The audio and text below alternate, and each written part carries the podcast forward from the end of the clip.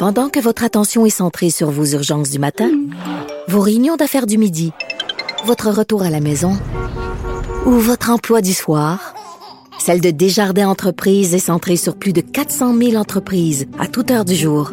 Grâce à notre connaissance des secteurs d'activité et à notre accompagnement spécialisé, nous aidons les entrepreneurs à relever chaque défi pour qu'ils puissent rester centrés sur ce qui compte, le développement de leur entreprise.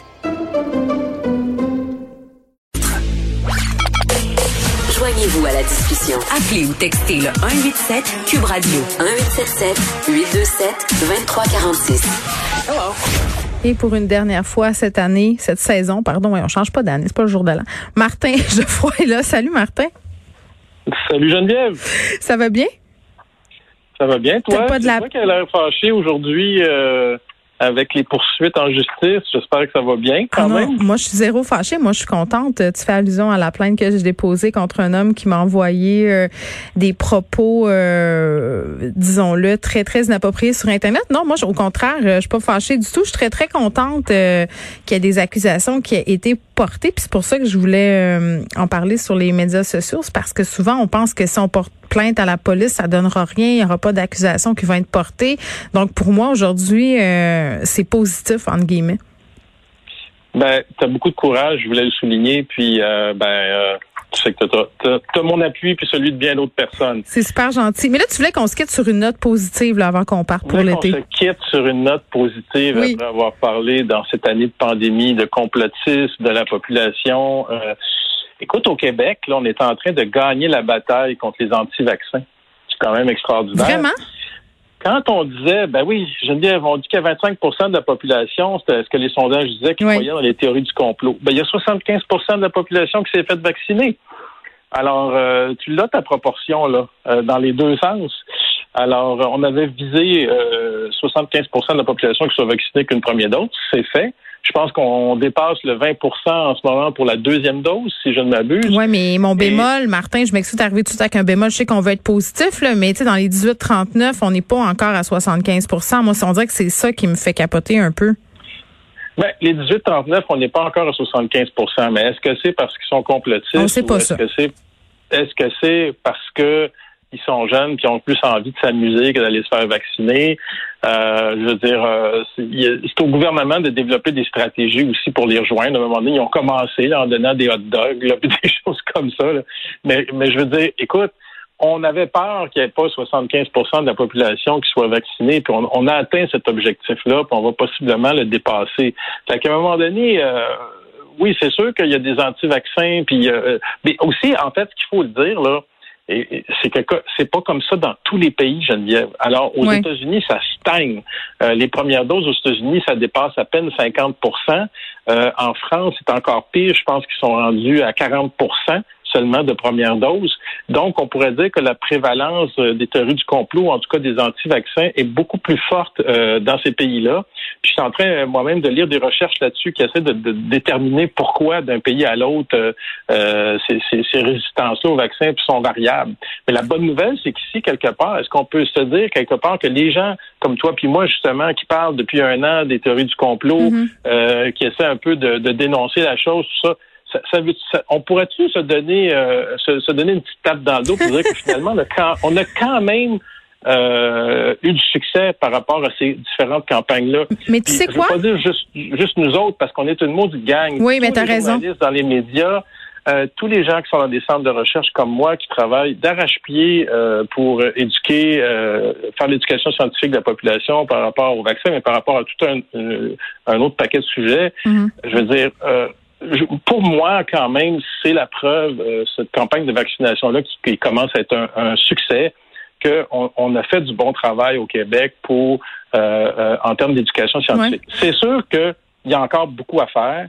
la pandémie nous a nous a fait réaliser qu'il y avait beaucoup de gens qui avait, euh, qui croyait à toutes sortes de théories farfelues. Mm.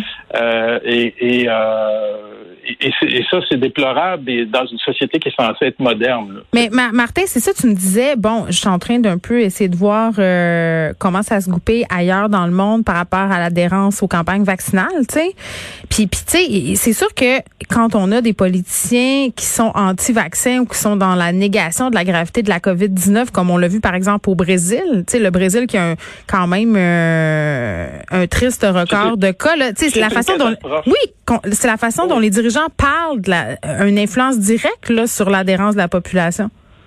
Ah non, c'est une catastrophe au Brésil. Bolsonaro, c'est une catastrophe. Aux États-Unis, il faut pas se le 50 de la population ou à peu près qui s'est pas fait vacciner, c'est les, les, républicains. Hein, c'est pas. Si on, regarde d'un État à l'autre, les États qui, qui, sont le moins vaccinés, c'est les États du Sud, souvent les États républicains. Donc, euh, je veux dire, euh, effectivement, ça a une influence.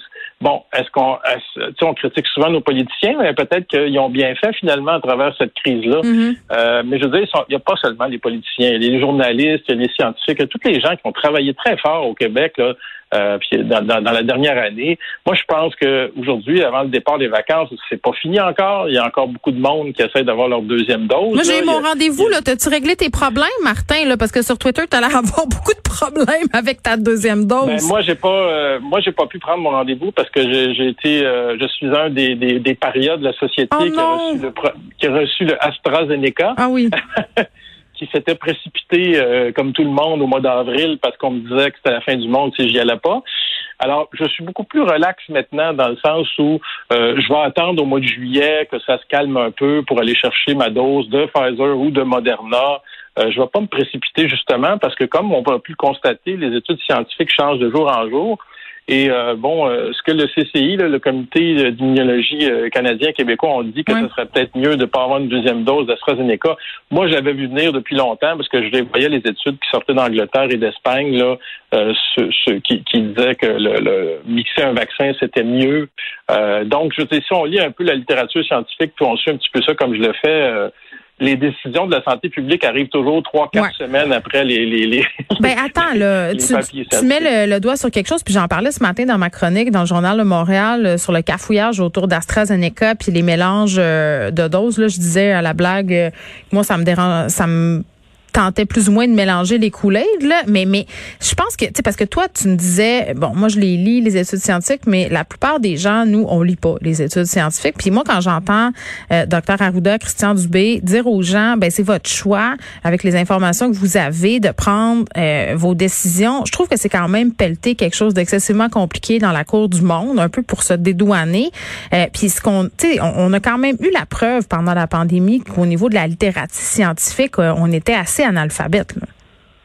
Euh, oui, euh, on s'en est rendu compte. Puis il y a d'autres personnes comme moi ben, qui sont un peu moins analphabètes aussi parce que euh, je c'est ton métier, toi, tu sais. Ben, c'est mon, mon métier, mais je suis pas immunologue, Geneviève, puis je, je ne le suis toujours pas, mais j'en connais pas mal plus sur la fabrication des vaccins comme l'ensemble de la population qui est capable de faire un effort euh, qu'au début de la pandémie. Moi, au début de la pandémie, quand j'allais me faire vacciner, je me posais pas la question si c'était un ARN messager ou un, adénovirus ou un n'importe quoi. Là, euh, on a quand même euh, euh, par la force des choses avec la pandémie, puis la, collaboration des médias aussi qui en ont beaucoup parlé, on a développé une connaissance, je pense, euh, sur l'ensemble de la population des non spécialistes. Parce qu'il faut le dire, là, c'est la plupart du monde ne sont pas spécialistes en immunologie. Là, c'est, comme une petite caste. Là. Je veux dire, donc on a quand même plus de connaissances qu'on en avait. Puis avec les, le travail de vulgarisation qui a été fait, ben, moi, je suis capable de dire aujourd'hui que euh, non seulement ça va être mieux un ARN messager pour la deuxième dose qu'un AstraZeneca, ça va être mieux parce que je vais avoir plus de protection euh, contre certains variants. Euh, puis aussi, ça va être mieux parce que de toute façon, c'est comme un peu un arsenal. les immunologues l'ont mieux expliqué que moi. Là, mm. si tu as deux sortes de vaccins, tu as, plus de, de de, de, d'anticorps euh, qui sont stimulés. Donc, et puis aussi, tu élimines complètement la, la, possibilité de thrombose, même si elle est très mince. Donc, tu as tous les avantages là. Mais je veux dire, c'est parce qu'on a fait de la science en direct. C'est ça le problème. On fait de la science en direct, ça change à toutes les semaines, puis ça donne l'impression aux gens, puis ça, ça, ça a donné de la prise au complotisme, justement, parce que avant la pandémie, les gens ont l'impression que la science c'était rigide, puis quand que euh, on arrivait avec quelque chose sur le marché, il n'y avait pas de test, puis rien, puis tout était comme tu vois, ce que je veux dire, c'était, mm. ça change pas la science, que c'était immuable, mais c'est le contraire, ça change constamment la science. C'est ça. Ben oui. C'est comme maintenant, on commence à mieux comprendre des processus cognitifs qui vont amener les individus vers des, pensées magiques, un peu comme le complotisme. On comprenait peut-être moins bien en début de la pandémie. Là, il va y avoir deux études sur le complotisme au Québec cet été, la mienne et celle de la chaire UNESCO de l'Université de Sherbrooke qui vont être publiées. On va commencer à comprendre encore un peu plus les processus qui amènent les gens vers le, le complotisme. Puis il y a une chose qui était importante que la pandémie nous a redonné. Elle nous a donné bien des, ben, j'allais dire bien de la marde. elle, nous a donné beaucoup de, problèmes. Mais euh, la pandémie, elle a sensibilisé le public à ces phénomènes-là de ben, complotisme. elle a convaincu aussi les, elle a convaincu les gouvernements qui font investir dans l'éducation scientifique. Hey Geneviève, on a assez chialé là que les gouvernements s'occupaient pas ces choses-là en début de pandémie. Ben là, moi, on va avoir des bonnes nouvelles annoncées dans les prochains mois parce que les différents partis de gouvernement vont commencer à s'en occuper. Ben oui, puis moi, je suis contente de t'avoir eu avec moi cette année, euh, Martin, pour parler de radicalisation, euh, pour parler des extrémismes et tout ça, parce que souvent, quand on étudie en sociologie des religions, les gens se disent, ben à quoi ça sert cette affaire-là? Ça sert à rien. Ben, tu sais, tu as été la preuve incarnée que non seulement ça sert à quelque chose, ça peut être vecteur de changement, mais ça peut nous servir à expliquer des phénomènes sociaux qui sont vraiment d'actualité. Donc, je voulais te remercier. Ça a été vraiment intéressant. Tu es un super vulgarisateur, puis on va se retrouver, euh, j'espère, à l'automne. Je, voulais moi aussi te remercier de, m'avoir sorti de ma bulle scientifique, de m'avoir forcé à vulgariser pour le grand public. Euh, ça a été une expérience extraordinaire pour moi et euh, bon, ça m'a attiré beaucoup d'ennemis aussi. Ah ben, join the club. ça fait partie de la job. Mais euh, je veux dire, ça m'a vraiment forcé à remettre en question un peu euh, mon travail qui est souvent dans l'ombre, justement. Et euh, j'ai senti, comme à un moment donné, une espèce de mission ou un besoin d'aller vers le grand public. Puis tu, tu m'as permis de, de, le faire. Puis ça, je t'en remercie beaucoup. Puis je trouve aussi que toi-même, en je te renvoie un peu la, la, balle. Tu fais un travail extraordinaire comme, comme chroniqueuse, comme journaliste. Euh, pour aller chercher des sujets importants. Puis c'est pas juste le complotisme, puis les sujets que moi qui m'intéressent. On parle de, sujets de, des femmes aussi, de féministes, tout ça. Ah, t'es une grande féministe pour moi. Merci beaucoup. Je te souhaite un bel été. À l'année prochaine. Bel été. À toi aussi.